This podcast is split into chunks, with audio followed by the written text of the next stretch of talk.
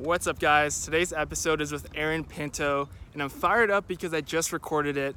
But Aaron has an amazing energy. He's very magnetic, and he has such a positive mindset that's backed by personal development, and he works in the finance industry in Vancouver, British Columbia.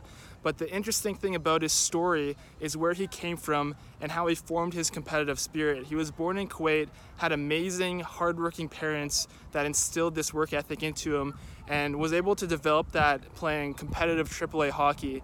And altogether, I think this episode is so, is very helpful for someone who maybe they don't believe in themselves right now. Maybe they're stuck in a rut, or they're facing some sort of rejection or obstacle in their path. Aaron dives into not only the mindset of how you could overcome these challenges, but practical, you know, tangible tactics like certain lists you could do or certain um, ideas that you could literally plan out today. So I think this is a great episode for anyone who is facing those challenges. And other than that, let's dive into this episode, get to know Aaron, and I'll see you guys in it. Welcome to the Zenfulness Podcast.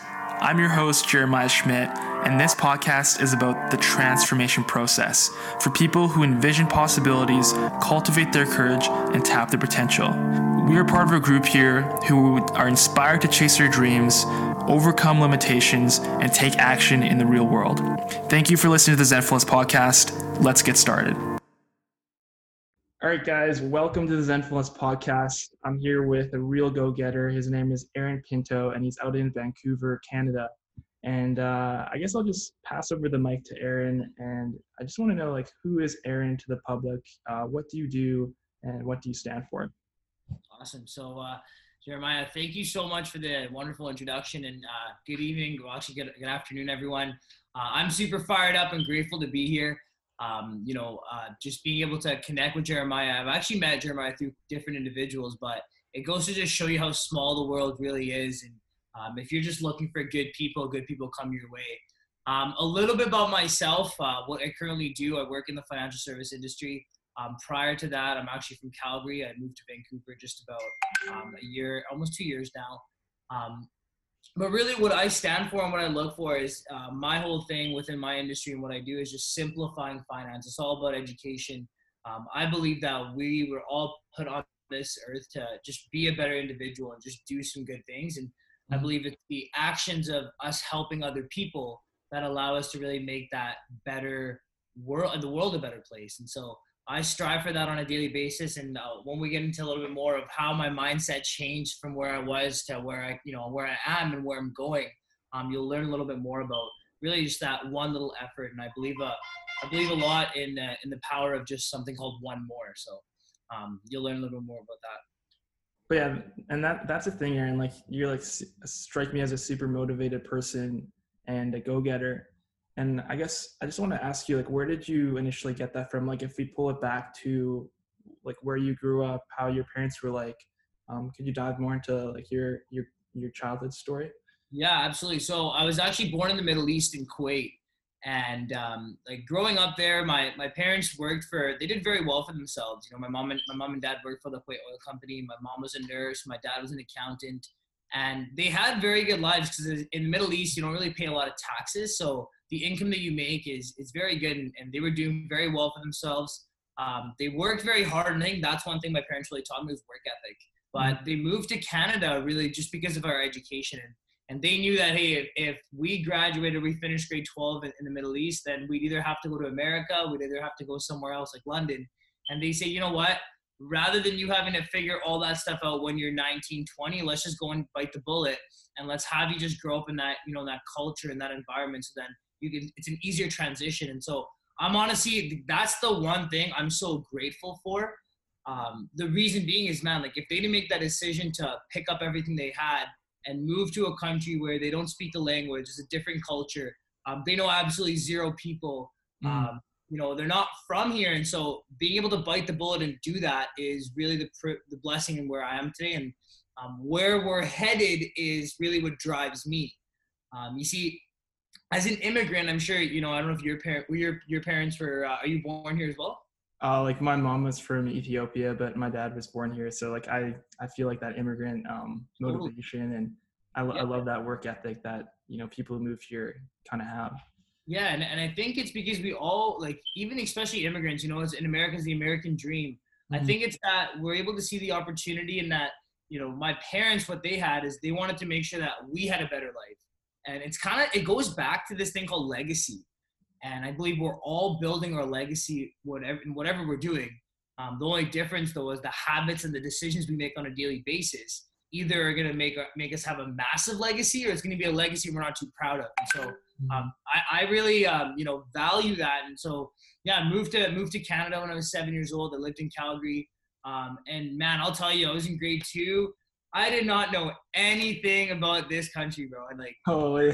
like I used to get, like, hand-me-downs and, like, I was just out of place. Like, I just, I just remember, like, I never, I, and I, I moved around. Like, I started in the Northeast and then, uh, you know, moved to Northwest. And um, I had a very, very strict parents, though, like, you know, because it, it the, the challenge that I personally had was being an immigrant. Like, I'm trying to make friends here, be a part of this culture where it's, you know, it's a little bit more relaxed. It's more, like, independent versus mm-hmm. my parents, they're trying to instill their cultures. And so it kind of comes to this clash where I'm trying to do what my parents want me to do, but also trying to live my life. And um, that kind of, you know, was was a very big factor in in what allowed me in the future years to decide that, hey, you know what, if it's to be, it's up to me. And and um, just growing up, like, yeah, that, that was kind of the big thing on moving here and, and just being in a in a city that, or a country really, that they had absolutely no idea from. Okay, so Aaron, so you grew up in Kuwait until you're age seven. Your parents are, like, motivated, you know, working in oil there, and they want to move to, they moved to Canada. So, like, when you first moved to Calgary, what were your thoughts, like, back as a seven-year-old? Were you, did you want to leave, or did you not care, or were you excited to, you know, come to Canada? I was always open to new opportunities. Like, I'm a very, like, optimistic individual. So, mm-hmm. um, you know, I was seven. I don't have very vivid memories, but I do have a couple when I was a young kid. I remember the first time I saw snow. Um, oh, that yeah. was pretty life-changing. Yeah, I still remember to this day. You know, we were we used to live in one of our family friends' uh, basement, and uh, I remember seeing snow. And the next day, I remember, like, watching it in movies. You know, you go out and make a snow angel, mm-hmm. and uh, I did that with my mom. And I remember I had a snowball fight, and oh, it was it was it was a lot of fun. And um, but but.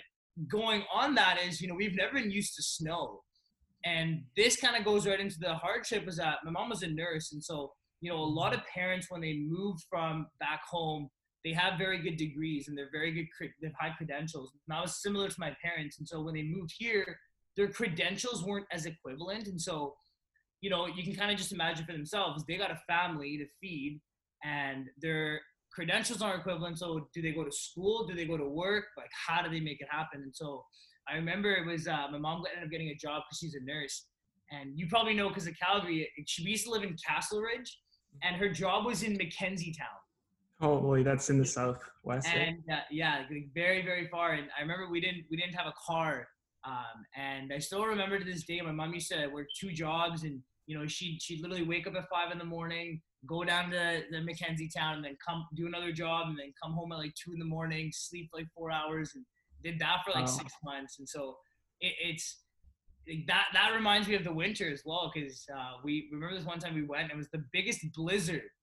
Okay. And uh, it, it was funny, cause my parents, like, are, like, I'm brown, right? So, like, I was red, bro. Like, I, like, my face was yeah. literally red because it was so cold. And uh, I still remember this, though. Like, me and my sister were having so much fun. Like, even through the adversity of, like, us not even knowing where we're going, we're on a train trying to find out where McKenzie Towne is, or the bus. Mm-hmm. And um, even through all those adversities, we still found the, you know, the happiness in it. We're like, man, this is awesome. Like, it's so cold, but we're so happy. And I don't know, it was, uh, it was those kind of challenges. And so um, that was my first initial thing when I moved here. Um, and that was kind of like in my, like, around grade two, grade three. And then we moved to uh, kind of Northwest, and I had a different kind of upbringing on that end there. So. So, I, so that's, that's inspiring. So your mom has this incredible work ethic where she's waking up early, you know, going all the way to the South to, you know, do her, do her nursing. Um, is that kind of what, would you say gave you that motivation factor, just seeing your mom grind like that, or? one hundred percent, one hundred percent. Um, just seeing her just, you know, give it her all, um, still drives me today.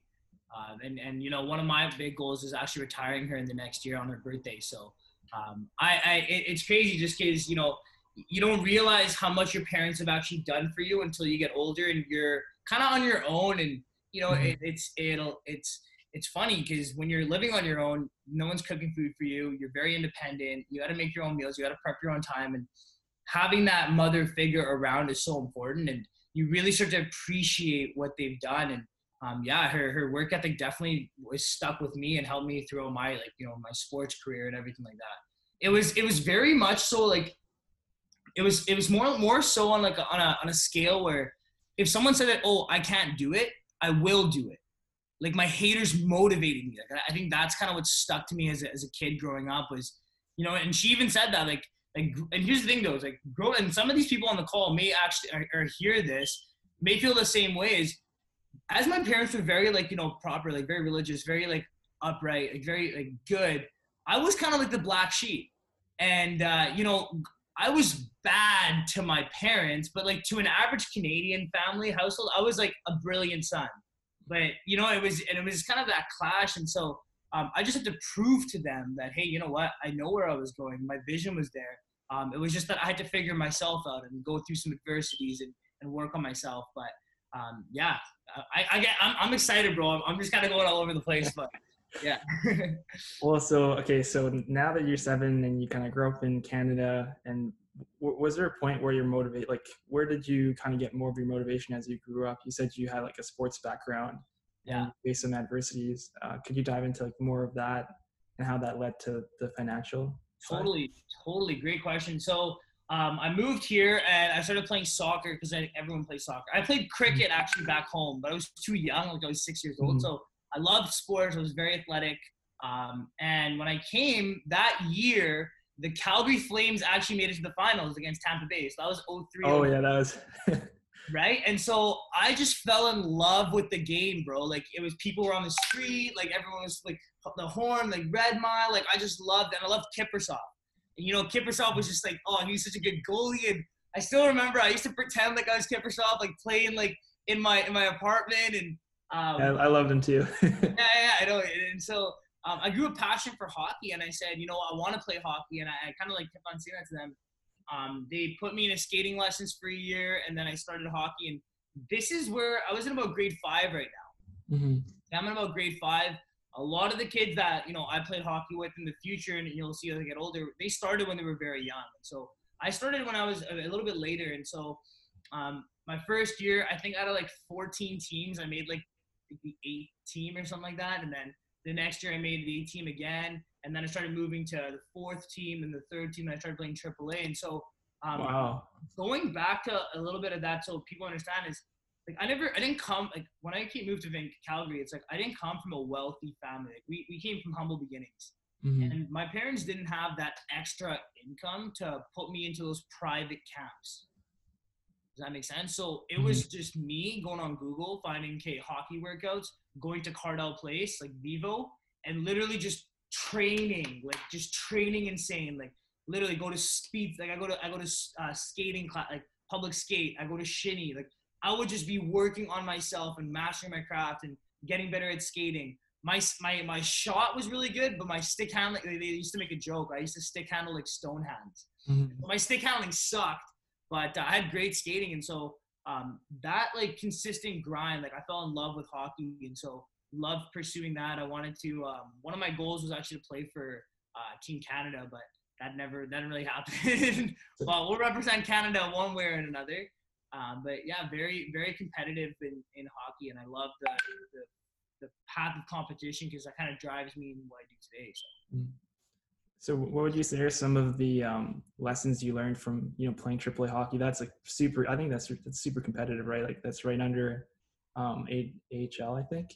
Yeah, like W H L, all that kind of, I did a couple camps wow. as well. Yeah. So, um, and, I, and here's the thing, a couple of things that I learned from hockey was first was discipline. The second was team effort, um, being able to collaborate as a team and, and doing what's best for the team. Does that make sense? And I think, mm-hmm. Um, being able to take your ego aside, because in sports and as guys, like we have a big ego, and being able to put that aside and doing what's best so you can, so the whole team wins. I think that's really what sports taught me, as well as just never giving up.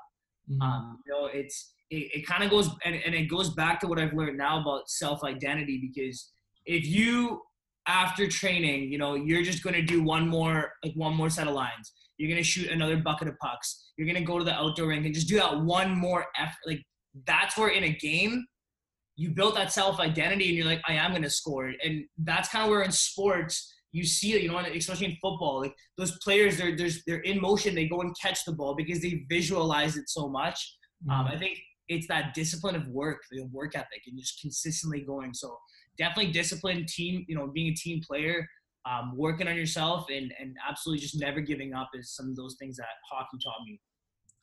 Yeah, and I love that about you, Aaron, how like you went into Cardell Place and you practiced on your own. You literally Google searched training, and you were, yeah, in a way your own coach. Um, I think that's like a rare quality that some people have. Like, how, how do you think someone could, at let's say at a young a young adult, could be more like self-motivated or like coach themselves or be willing to go out and try things on their own, kind of like the way you did? Um, what yeah. advice would you have to someone like that? I think the biggest one is you need to look forward to being okay to, at failing. You need to be okay at like not succeeding the first time and just keep on going. Um, and, and, you know, I, w- I was just privileged that um, I just put in that effort. And I, I believe, you know, having a very spiritual parent and, and being able to have God in our life, like that obviously helped as well. Cause um, you know, I'm, I, I kind of a relationship with God as well is another story that we'll talk about as well. But Um, I think just putting in the work and having the end in mind and knowing your why and what you're doing, what you're doing.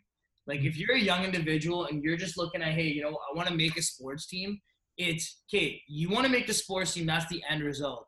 But the question is, what are you willing to give up and what are you willing to go through in order to get that is the bigger question. Is it going to be that you're going to wake up every day in the morning and you're going to go for a run? Is it mean that you're going to train two times a day? Does it mean that you're gonna, you know, have a reg- or like a regimen of what your diet looks like? It's it's that preparation, and in that preparation, there's a separation that occurs. So definitely find out why you're doing what you're doing is, is the biggest thing, and and act, just act on it, like like do the work, you know. And I think so many individuals now, like they know why they want to do it, because like personal development and, and working on yourself is a very big thing in our age now. You know, there's an ad every thirty seconds on YouTube that, hey, let me show you how to make a million bucks. But I think the biggest thing that everyone's lacking and we miss is the work. You know, it, it's everyone gets excited about the income. Everyone gets excited about the result, but no one gets excited about, hey, you got to put your head down and actually go through the blood, sweat, and tears and get the reward there. So mm-hmm. do the work. Well, that, that's one thing that I've admired at you. Even like, I remember the day I first met you, like at that Starbucks, like you just had like this, you kind of kind of sense it off certain people, like they, they just have that work ethic mode. Like you just came from another meeting, you were in that work mode, and you were just on, you're ready to go to something else after that, right? Yeah. I think that's rare to, I think a lot of that maybe you did, maybe you built that through hockey and through that discipline, and it's kind of serving you now in life. It's this thing that you can't really get taken away from you. Um, but I guess coming back to your story, Aaron, from once you ended hockey, like, what was your transition out of that, and, and why did you end it? And, you know, how did that lead you to who you are now? Yeah, real good question. Um, and so what ended up happening was my vision was to go play N C double A hockey. I wanted to go to the States, and um, that's kind of why I pursued hockey, because I wanted to go get a scholarship, and, you know, play hockey in the States mm. would have been a dream. And so what ended up happening was um, in my grade twelve year, um, I did a bunch of camps, and what happened was I figured out that if I were to play junior hockey, I would have to take a year off university, because I wasn't that like I wasn't like amazing at hockey. Like I was decent. Mm-hmm. I needed work, but I'd have to take some time and actually build more skills in hockey in order to play junior first before I was able to go play for university or go to school with it. And at that point, you know, like I said, the reason I moved to Canada from the Middle East was for what? Education, right? So my like I went to school, and so university was like, like literally breathed upon myself. Like I, I, don't, I, don't, I don't even know if it's a word, but yeah. um, maybe delete that, right? But university was just, it was so important into our fat, like into our household that um, there was no, there was no like, you're not going to university. Does that make sense? Mm. Um, that was not even a conversation that we would have. And so, um, yeah, in grade twelve, I decided to not even play quadrant hockey anymore. I went back to just playing house. Um, focus on school, and then I got into business. I wanted to do engineering, actually, And uh, what happened was in physics, my physics thirty uh, diploma came back, and that was kind of the end of my dreams in, in engineering. Yeah. And uh, I decided, hey, you know what? I'm good at business. I like talking to people. Um, let me get into business. And um, at that time in grade twelve, that's actually when I was introduced to World Financial Group and what I do now. And that's where I started seeing a little bit more on that mindset. That's where my, my growth in my mind started to happen, because I was sixteen years old. And I was around people that, you know, are making significant income, but more importantly, they're just thinking differently. And so now at that point, my mind's like, okay, cool. I want to be around my friends that are sixteen, seventeen, that want to have fun, enjoy parties, house parties, all that. Mm. But I also want to be around these people that are very successful. And so that was a constant battle there. And that kind of transitioned to me like, okay, you know what, I'm going to jump into business. Let me just try it out, see what happens. And man, I'll tell you, as a, as a eighteen year, and this is like when I finished university, uh, high school, as an eighteen-year-old just trying to get into business, I didn't understand business. I just thought, man, it sounds sexy that I'm in business. Mm-hmm. And so, uh, you know, got a credit card for myself, business lunch, you know, business dinners. And uh, you end up, you know, spending more than you're making, really, because I didn't really understand how to manage my money. And I was in school at this time. So, so get this. I kind of finished, um, focused on, yeah, so finished, finished hockey, decided that, hey, you know what, I'm going to focus on school. And in the future, if I get with a good company or whatever, there's always hockey teams. I'll play that for fun. I'll do it as a passion, as a hobby. Pursued school.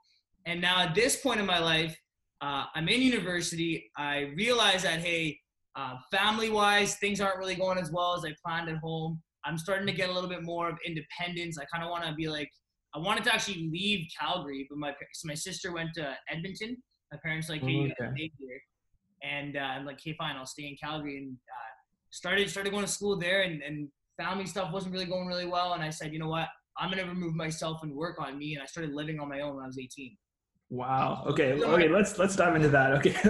so, so you end up leaving at eighteen. That that's rare now. So like, what was that story?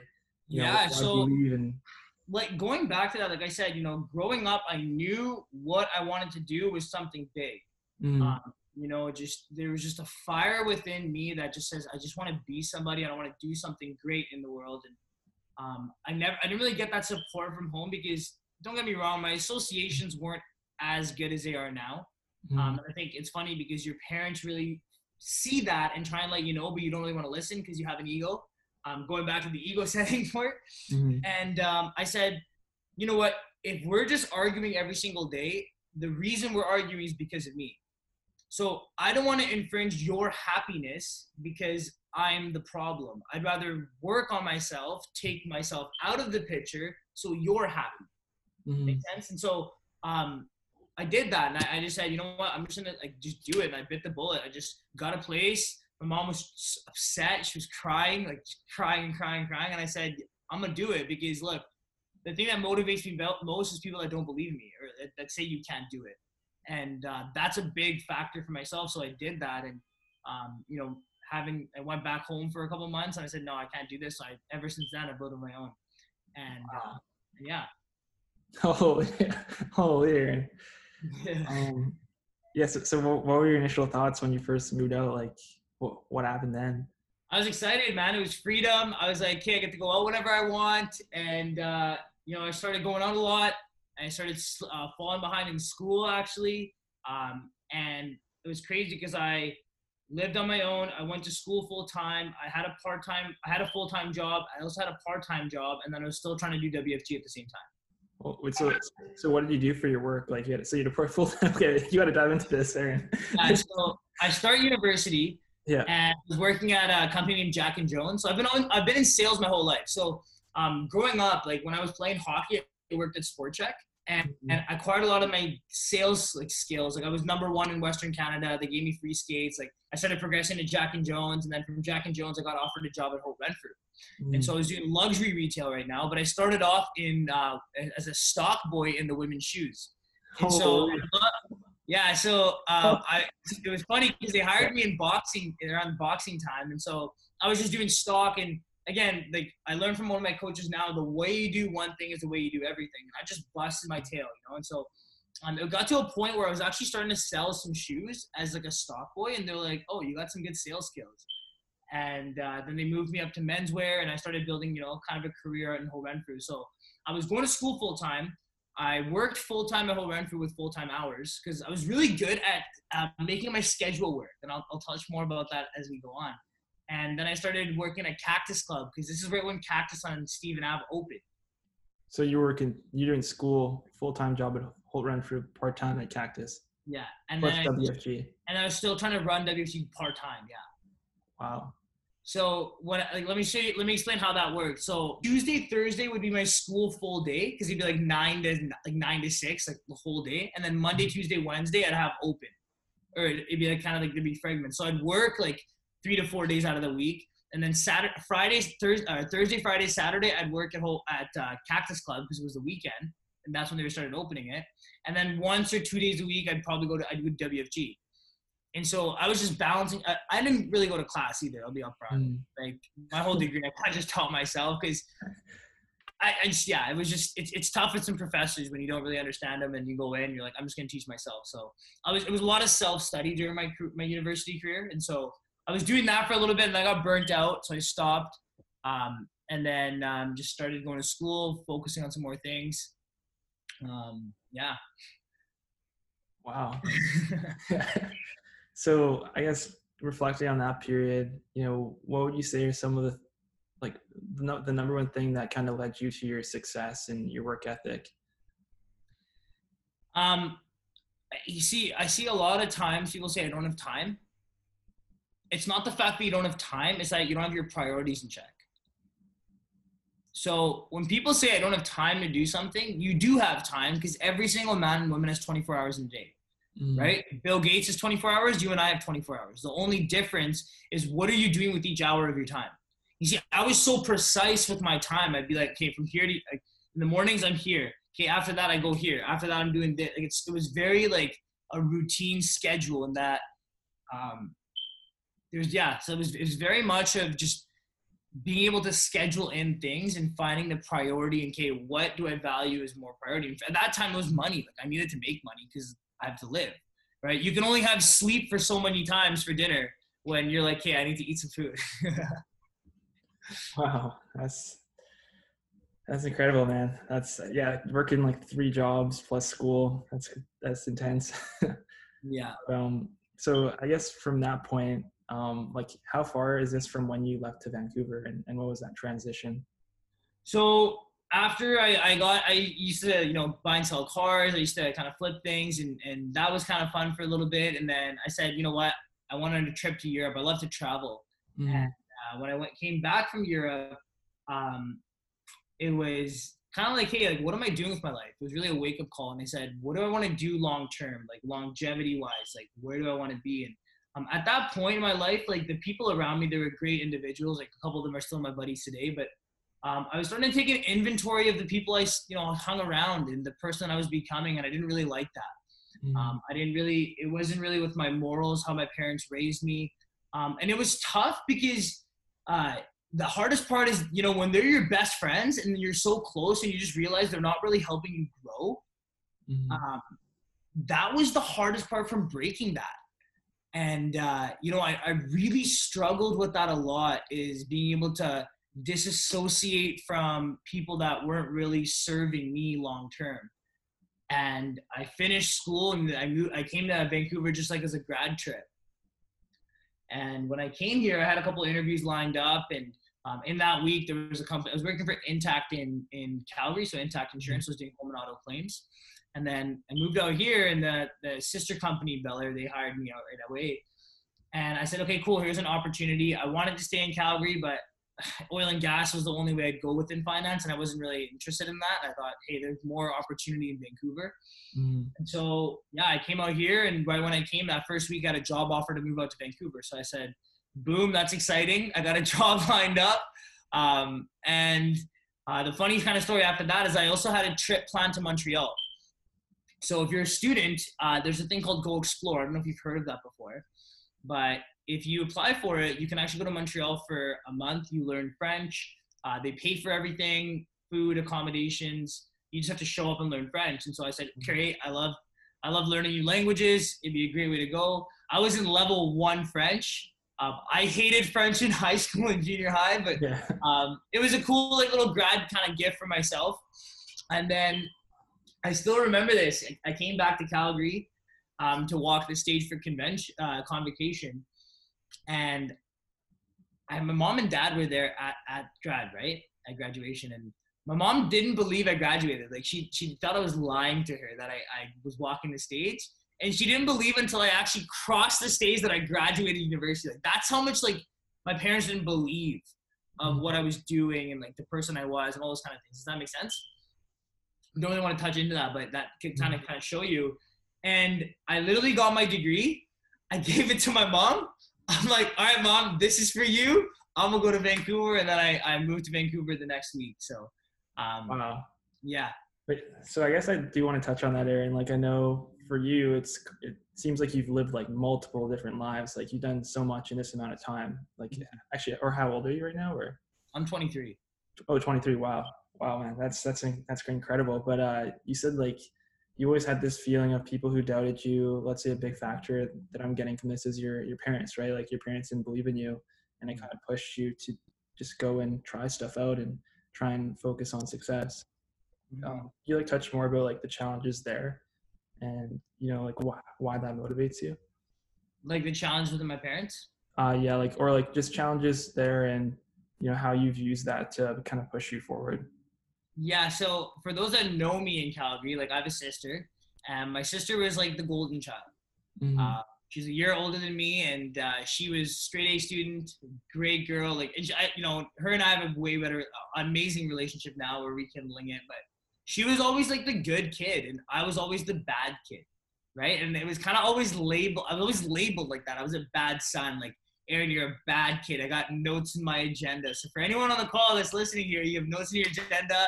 You know, teachers are putting you into all these things. Trust me, I've been there. You know, I was, mm-hmm. I was actually, since I was born in December, um, I'm a year younger than someone that's born in January of ninety-six, right? So me growing up, I was very immature in school. So they thought that I had like A D D and all those things. And so at a young age, I, I, I was just very young. And so my sister was very good, but I was very hyper. And so that kind of really drove me to say, you know what, like I'm not what they say I am. You know, I, I, I am destined for more. I'm going to do some great things. And um, the thing that I think your question was going back to that was really what drove me, right, with the, with those adversities. Mm-hmm. I think I was telling you that a little bit earlier was because I had such strict parents in high school, I never really got invited to a lot of parties. I didn't really go to parties. Uh, maybe I just wasn't popular or maybe I just didn't get invited. Who knows? But back in my mind, I said, you know what? There's going to be a time when we come up to our high school reunion. And there's going to be a time in the next ten, fifteen years when we're all going to meet up again. And at that time, I know when they'll see me pull up, it's going to be a way different story. And they'll be like, who is that? And so that was something that I held to and I really, really drove was that, look, right now it's not going to matter. But in the next five, ten, fifteen years, that's going to really show. And, and that's kind of what I started working on and started focusing on. So that really was my big push. And Um, you know, obviously through that, I was able to meet some great mentors and my coaches right now and be able to change my thinking. But that dream was a little fire kind of as a kid growing up. And my parents were just like, you know what, Nicole's kind of better than you. Um, you know, this and that. And just like, hey, Aaron, you're, you're a bad kid. That kind of drove me too to say, you know what, I will make a name for myself. I'm going to do that. And, uh, you know, go through adversities. But remember, you got to fall down seven, get back eight. So that kind of drove me in. Yeah, yeah, like I love that. That's I think that's a Japanese proverb, right? Fall back, fall down seven, get get back up eight. Um, but yeah, no, that that's super admirable, Aaron. But um, first, let's say if there's someone listening to this and you feel, or a guy or a girl out there who feels feels like they're in the same situation as you, maybe they don't fit in at school because they're a little bit younger, or something's going on there, or then at home they kind of don't fit in there. Um, how could someone like build the courage kind of as you and go go on their own way? Like what advice would you have for someone who is literally in your position? Yeah, that's a that's a very good question. Um, and, and, and, and to help somebody understand that if you're going through a situation where no one really believes in you um, and you're not really getting that support that you need and you're just looking for that support, man, that's a, that's a very tough question. And um, first thing I'd say is, one, like for me, what I've learned, get, get connected, you know, just get connected with the, your inner self, because mm-hmm. all the answers you need to your questions are within you. The only question is, are you willing to actually sit down with yourself, have a meeting, and and your answers will get solved. Like, if you actually spent five, ten minutes sitting down with yourselves and, and going over the questions in your head and, and planning it out, you know, I don't know if you believe in God or nature or, or power, whatever have you, um, you'll find that solution to what you need. And, and the second thing is, once you know what you got to do, do it. Um, and I think for most people is dream, like, like think big, because if you don't think big, like, you're not only just hurting yourself, you're hurting your legacy. Um, because remember, like, for me, I, I think very big, and I, I'm a dreamer, because I believe our, the world is, is literally so much opportunity. Like, it's a land of opportunities, but this is the biggest opportunity here. And I think mm-hmm. if you are, allow your mind to think so big, like, even if you don't hit all of that, you'll still fall close. So for someone right now, like, I, I take a blank paper, I just jot down, okay, where do I want to be? What are the people I want to be like? Like, who, who do I see myself? And, and then jot it back. Okay, what do I have to do in order to get there? What are some small things I can work on? And remember, it's the small wins that you're going to do. Hey, I'm going to wake up early. Great, I woke up. I'm not going to eat these things. Good, I didn't eat that. And you start building that self-identity. You start building that self-confidence. Like, right now, I'm going to, I'm going to think called seventy-five hard. And dude, that's the hardest thing for me. Oh, it's the hard, dude. I've done it like four times. I know you're only supposed to do three. I failed. And, and you know, I can give you every single excuse, because those are all excuses. But again, my reasons aren't bigger enough if I give you an excuse. So I, I have a saying with my team right now is, you give no excuse and you take no excuse. So um, excuses, when people say I'm trying, they're just lying. And I don't, I don't think it's, if you wanted something in life, you're going to go get it. So mm-hmm. hopefully that kind of helps answer that question. Oh, no. It- It does, like, and I even want to bridge this back into your your story with W F G. Like, what what is W F G, and what have you learned from it, and like, what exactly is it to someone who's listening?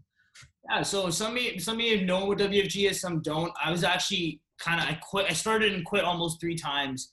Mm. And if I can explain World Financial Group to you in one sentence, um, it is a personal development academy with a very high compensation structure, with education in the financial industry.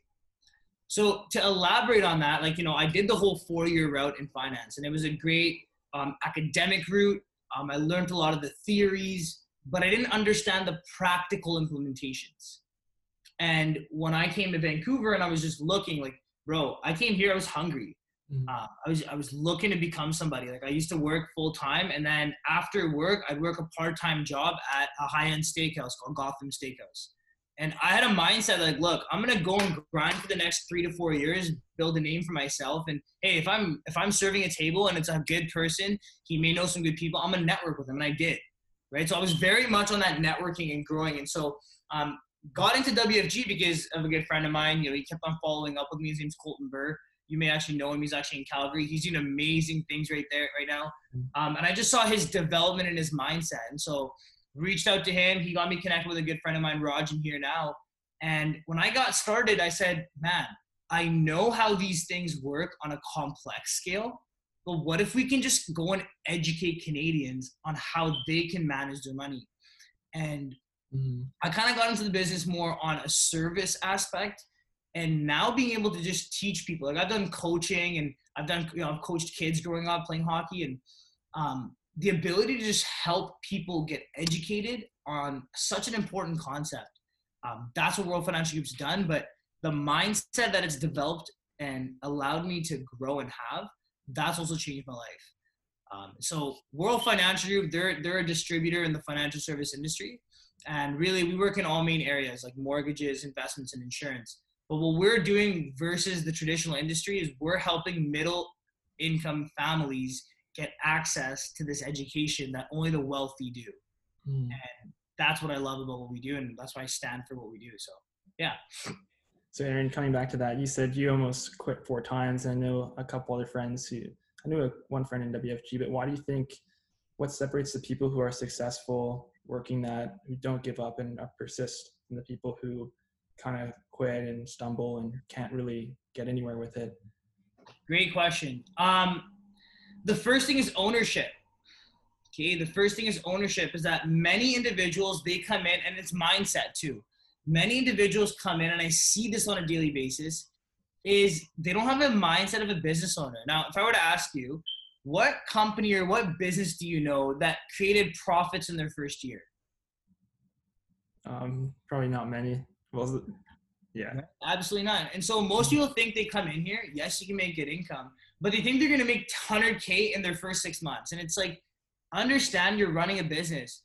And we'll touch on a little, I know you have some questions on how I built it here in Vancouver, but um, the first thing is people, they, they deposit some work, but they don't wait to cash out the withdrawals. They like here, they, to put it in an easier way to understand is people quit too soon.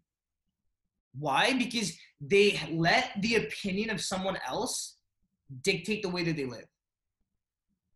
And sure, I want to I want to touch on that too, how to get over that as well. Yeah.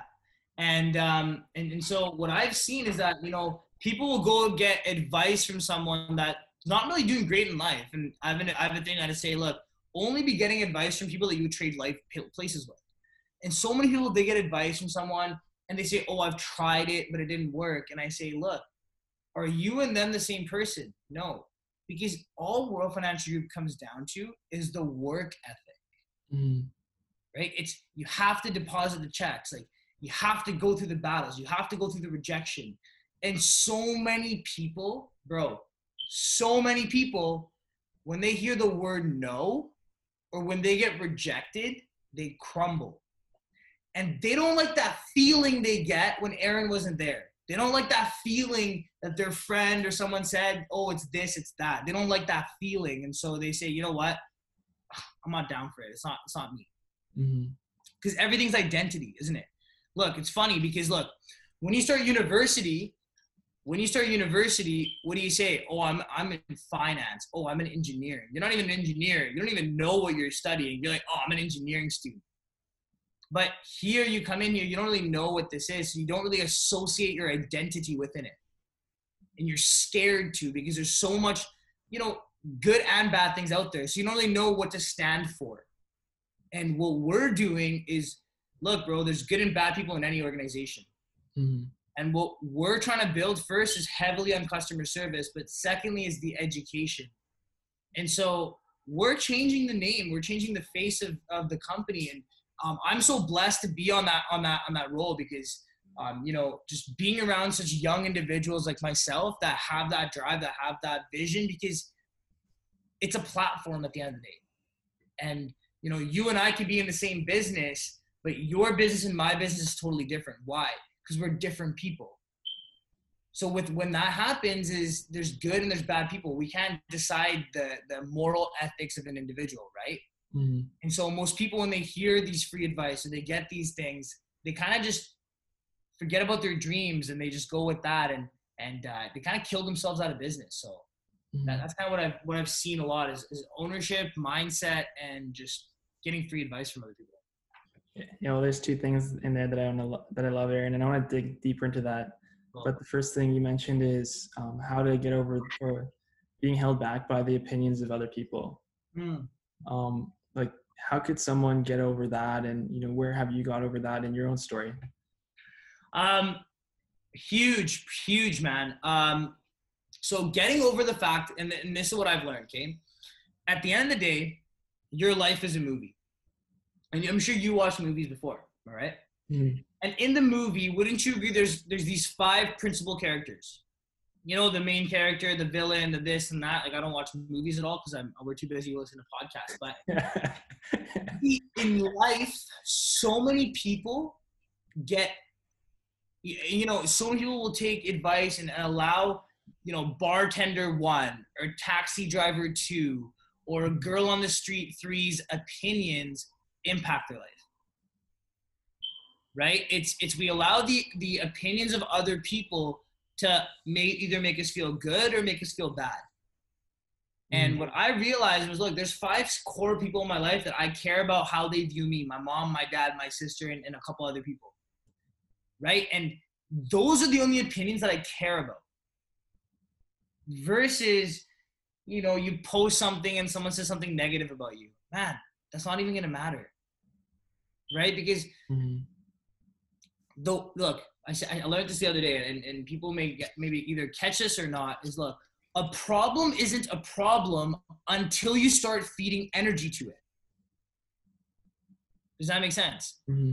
Okay, a problem is never a problem until you start feeding that negative energy and making it a problem. Whereas you feel something that may be a problem, cool. What you got to do is find a solution for it, disassociate for yours from it, and then look at your goals and affirmations, and then focus on where you're headed.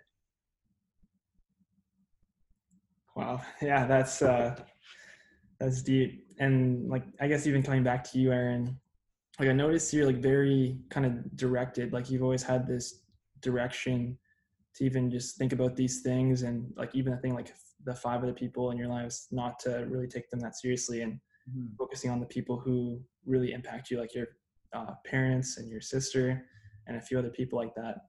But I noticed, this is maybe a, a kind of a strange question, but I noticed that people who typically have that direction are either like religious or spiritual. Like I know for me, I'm a, I'm a Christian, but like how has that played a role in your life and led you to your success as well?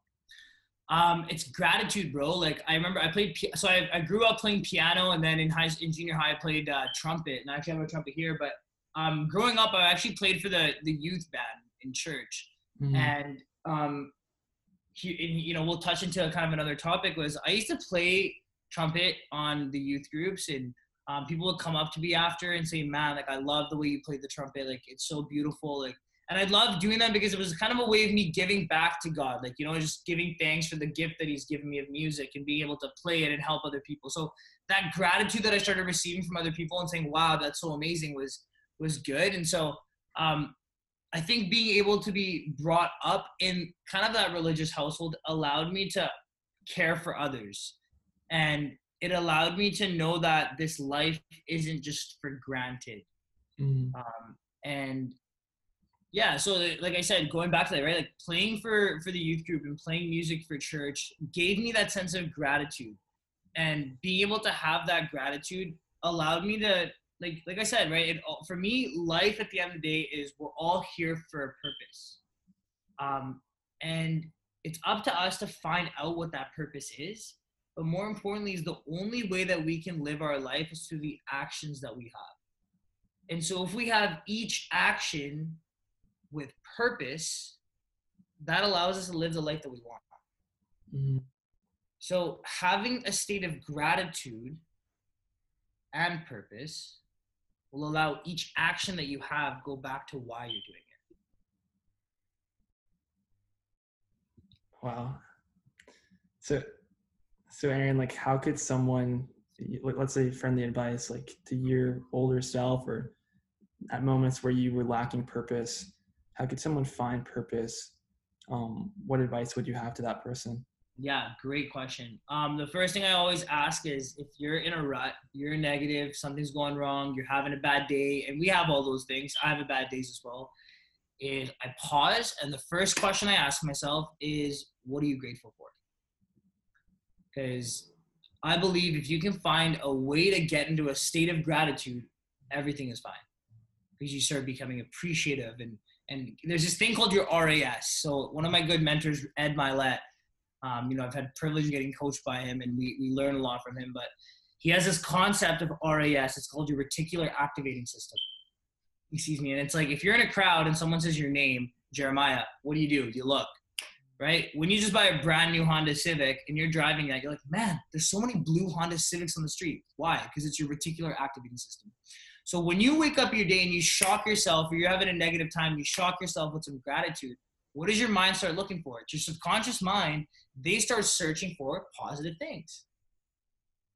And so when you have those positive things, it doesn't matter where you are. You then look at, hey, do you have your goals? Do you have your reasons? And you figure out, look, what legacy do you want to leave? If you have, so for people on the call that are listening to this, they may have some problems with uh, finding out their purpose, finding out who they are, what they want to do. I challenge them to spend some time with themselves, because remember, the most important meeting is with yourself. Okay? And you just figure out, look, at the end of the day, there's going to be a day when we're all have left this world. There's two things in life that are guaranteed. It's death and taxes. We'll talk about finance another time. When that time happens, how do you want to be remembered? Okay. So again, Ed says, look, at that time, when that moment happens, there will be that version of you that you will meet. The question though, is, is that version of that person you will meet, is, are they congruent to who you are? Or is that a totally different person? And at that point where you'll be like, man, you could have been that person. That's what scares me every day. That's why I'm in a bit of a, you know, in a very much rush, because it's like, dude, if I don't get this done, if I don't become that person, I'm not only letting myself down, I'm letting my family down. I'm letting my whole generation down. Because my parents have done so much to get me here, right? And it's my job now to take my family here and get us there.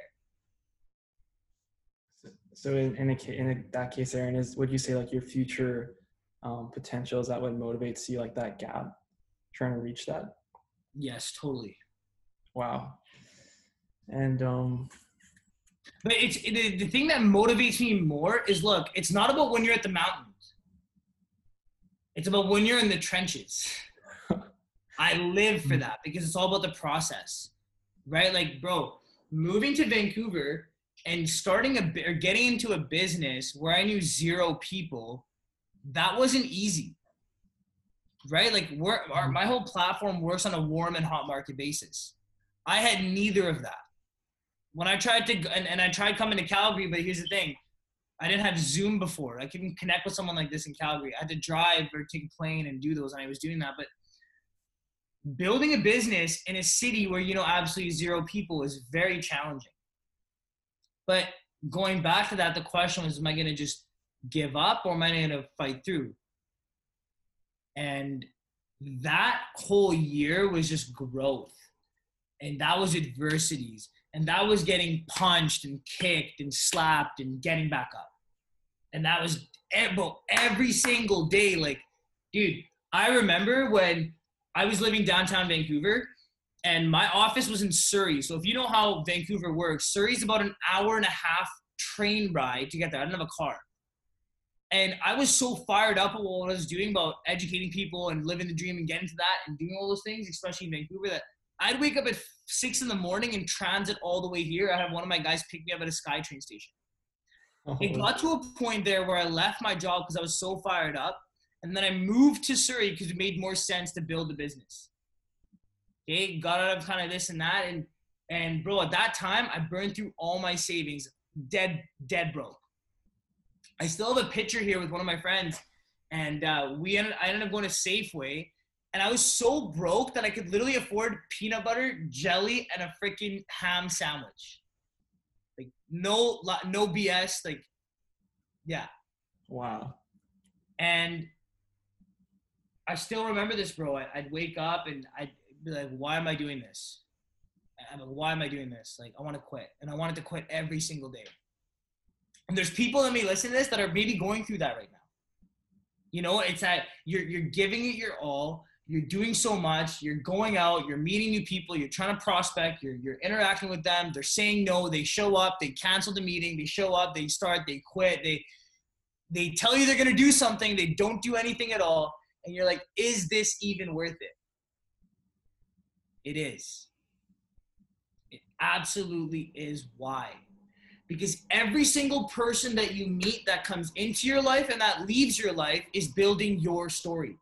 It's a part of your movie. Going back to that, that, that movie and that concept I was talking about.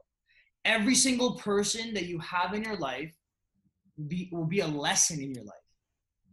If there's an adversity or if it's a success, it is a lesson in your life. And the only question is, are you open-minded to actually be open to that lesson? Right? So moving to Surrey, being dead broke, I learned how to live very frugally. You know, it wasn't, it wasn't like when I was in Calgary, bro, it was like Cactus every, every night.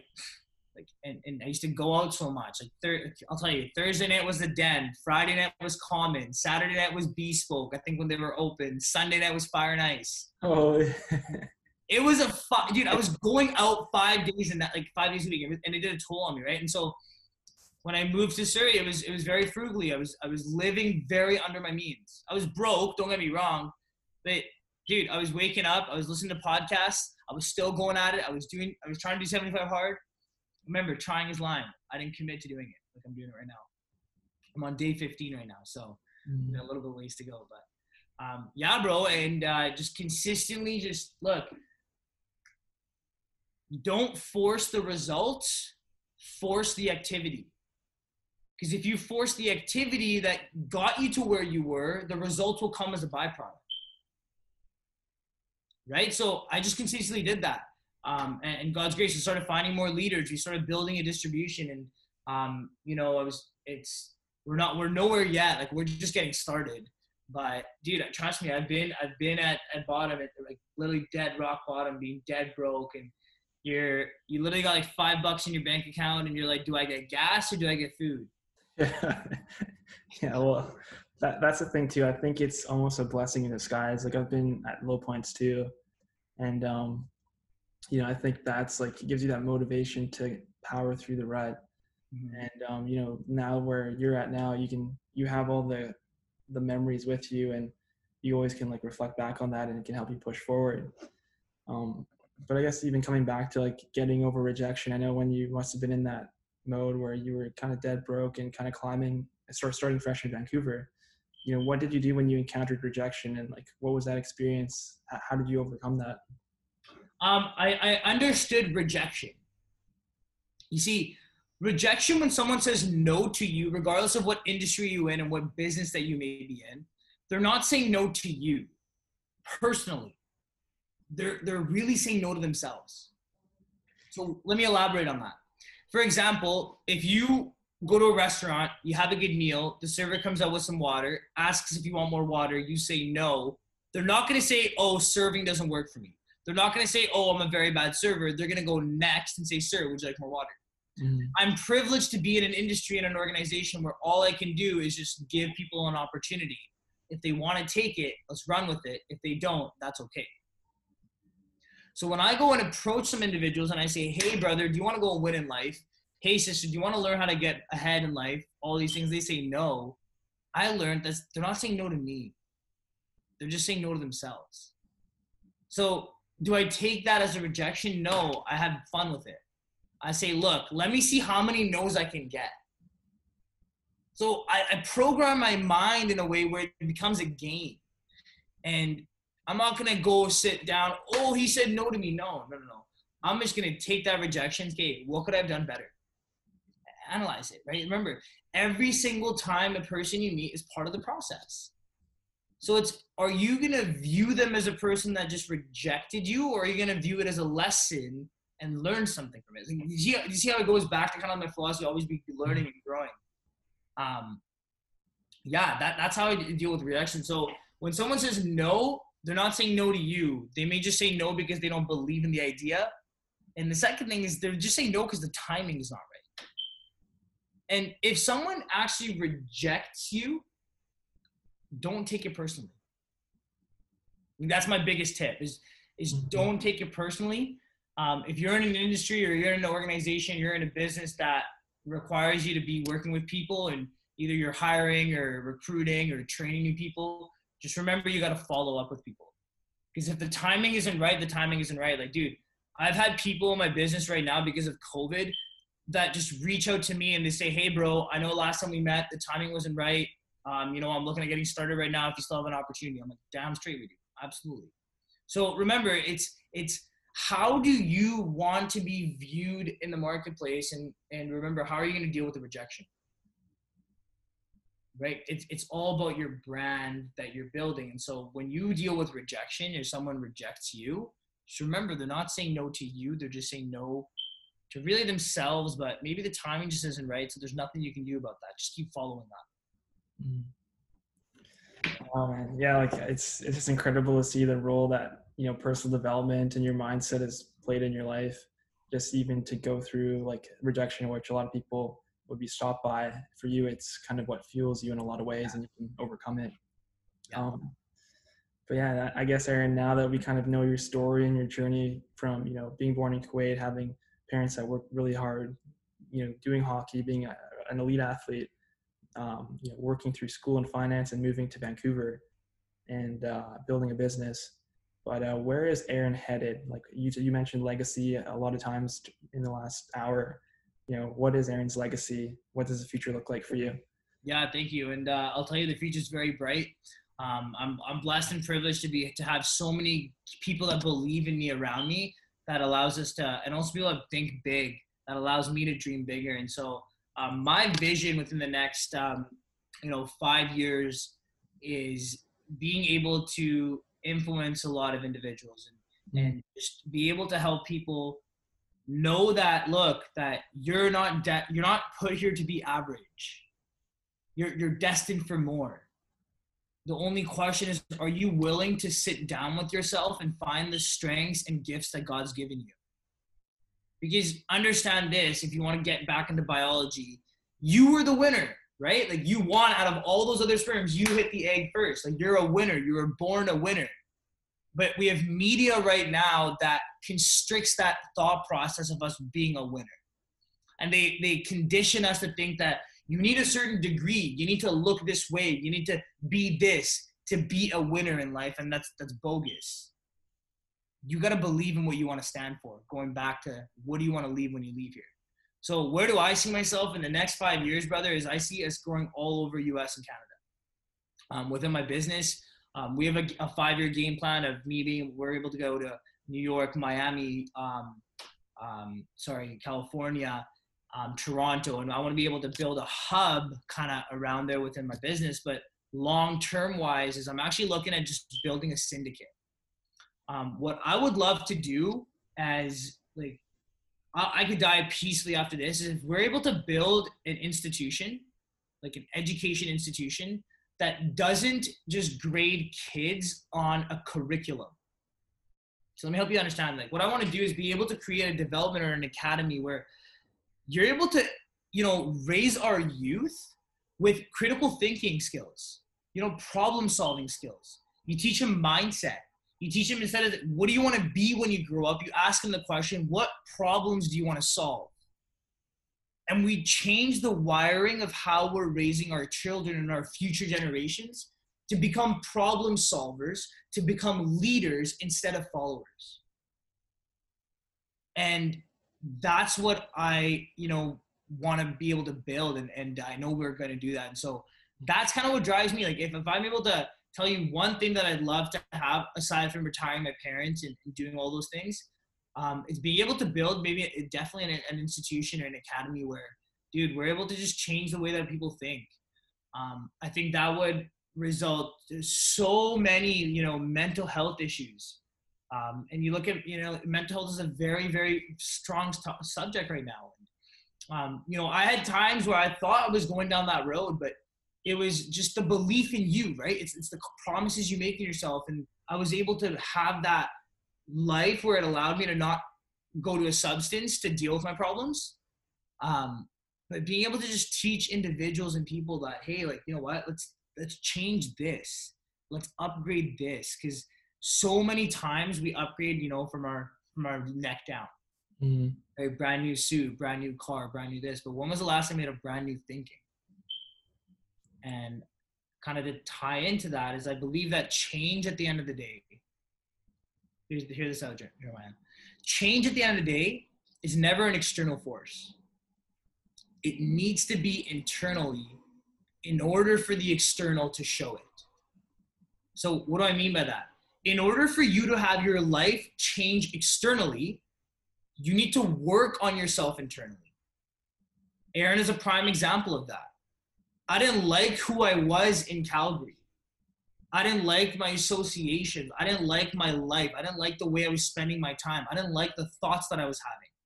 So what did I have to do? I worked a year and a half on myself, bro. I got out of a relationship that was for a very long time, right? And, and, and those adversities that you go through build your character, where now I know what I want in life. My, like, there's nothing more powerful than a made up mind. And I know, like, When it comes to relationships, I know the standards of what I hold and what I look for, right? When it comes to, to people in my life, I look at this, it's the standards that you set for yourself. And um, being able to have that, it, it's, it's, it's life-changing. And so going back to all those things, it goes back to that, that main concept. Hey, dude, if I can build something great, is being able to change the way that we think. Um, build that education system where our, our youth, our, our teenagers, they're learning about concepts of how money works. They're working on their mindset. They're becoming leaders. And uh, I think if we do that, that's where we're going to be able to front load a lot more leaders in the world. And I think that's what the world needs, is, is more leadership. So. Mm. Yeah, and that's the thing, Aaron. Like, I look at you as a leader. Like, it's important that you're out in the public and represent yourself, not only because of, you know, what you bring to the table, but what you, you can do for others, right? Mm-hmm. Like, you know, people can look up to you and see your journey, and inspires them to, you know, lift themselves up as well. But um, I love that, man. But uh, I guess where where could the people find you? Like on social media and links to check out. Yeah, totally. So you can definitely get me on Instagram. Um, it's at Aaron Pinto. I'm actually working a little bit more on getting more um, involved socially. Um, and I think that's also uh, a thing that's, you know, I'm working on, because, hey, getting in front of a camera is a little bit awkward. But listen, I'll tell you, it's my first podcast that we're doing together. Um, I had an amazing time. Um, but yeah, definitely get me on Instagram. You can reach me on there. Um, I follow back. I'm always on there. I always comment. And Um, you know, I love conversations about growth. So if you're someone that has any questions, adversities, like anything on what we do, or, or my thought process on things, give me, give me a D M, or, or shoot me a call, because, um, hey, I love growth conversations. I love, uh, being able to help people and influence people. And, um, thank you, Jeremiah, for being able to actually do this for me. Cause, um, dude, I'll tell you, I've been watching and I've been seeing you grow, and, and I'm excited to really just be a part of your, your vision as well. And, uh, you know, help you with your journey as you want to transition into, I think it was filmmaking and getting into a little bit of podcasts and videos. So uh, I'm blessed and privileged and so grateful that you were able to take the time to do this with me today. So thank you for that. Yeah, well, no worries. And like seeing you, it, it like, I don't know, it motivates me too, just to see someone, like when I first met you, like your work ethic and your drive, I could just like sense it. Like I was like, wow, this, this guy is, this guy's hungry, right? It's, you, you like to see that in people, right? It's because it motivates me as well. But um, I have one more question for you. I lied. Yeah. And uh, just this, this just came to mind because I think you'd be the perfect person for this question. Mm-hmm. But let's say we have uh, like a fifteen-year-old guy. He's located somewhere in Texas, and he doesn't believe in himself. And you know, he looks up at you, Aaron, and he asks this question. You know, how can I believe in myself? What what advice would you have for him? Great question. Um, believing in yourself ties very much to your self-identity. Um, and I learned that from my coaches right now and my mentors right now is, is your self-identity. So if you want to start believing in yourself, let's go back to the root cause, is what is your self-identity? Your self-identity is the promises you make to yourself. So why don't you believe in yourself? It's because you ain't doing the stuff you're telling you're going to do, right? You're going to go read a, you say to yourself, oh, I'm going to go read a book. You don't read a book. You say you're going to go for a walk. You don't go on a walk. So how can you build that relationship with yourself where you believe you're going to do what you're going to say you're going to do? You don't. So if you're a fifteen-year-old kid, or you're just an individual right now, like I was struggling with that. Like it's a it's a constant struggle. Listen, like, you know, the, the thing that most people see is they, they see us all positive, excited. Like, yeah, we get negative thoughts too, but we take it, disassociate with it, and move on, focus on our goals. But if you just don't believe in yourself, start off by doing this thing called the power list. And it's a great, it's a great tip. It's a great thing that I use is every single morning you write down five things that you're gonna do during the day. Um, Whether it be, you know, bang on fifty phone calls. I'm going to go for an hour walk. I'm going to go um, say hello to somebody. I'm going to hold the door for someone and say, hey, have a wonderful day. Um, that's how I build confidence to talking to people as well. So um, definitely doing those little things and having that power five. And you can check that off and you evaluate yourself at the end of the day and say, you know what, I did do that. Okay, I did do that. I did do that. And now you're starting to build that confidence. Now you're starting to build that belief in you. And When you, when that happens, someone says you're a bomb or you're this, you're like, man, who are you? Right? Who are you? Your opinion does not matter to me because I know who I am because I'm congruent to my identity. Yeah, man. This is good. Yeah. But uh, there you have it, guys. That's Aaron Pinto. And definitely go check him out on Instagram. This is a guy you can learn a lot from. He has an inspiring work, work ethic. The guy doesn't stop. And um, yeah, I just want to thank you again for coming on the podcast, Aaron. Uh, this is definitely awesome, man. I learned a lot during this one. Thanks, bro. Appreciate that.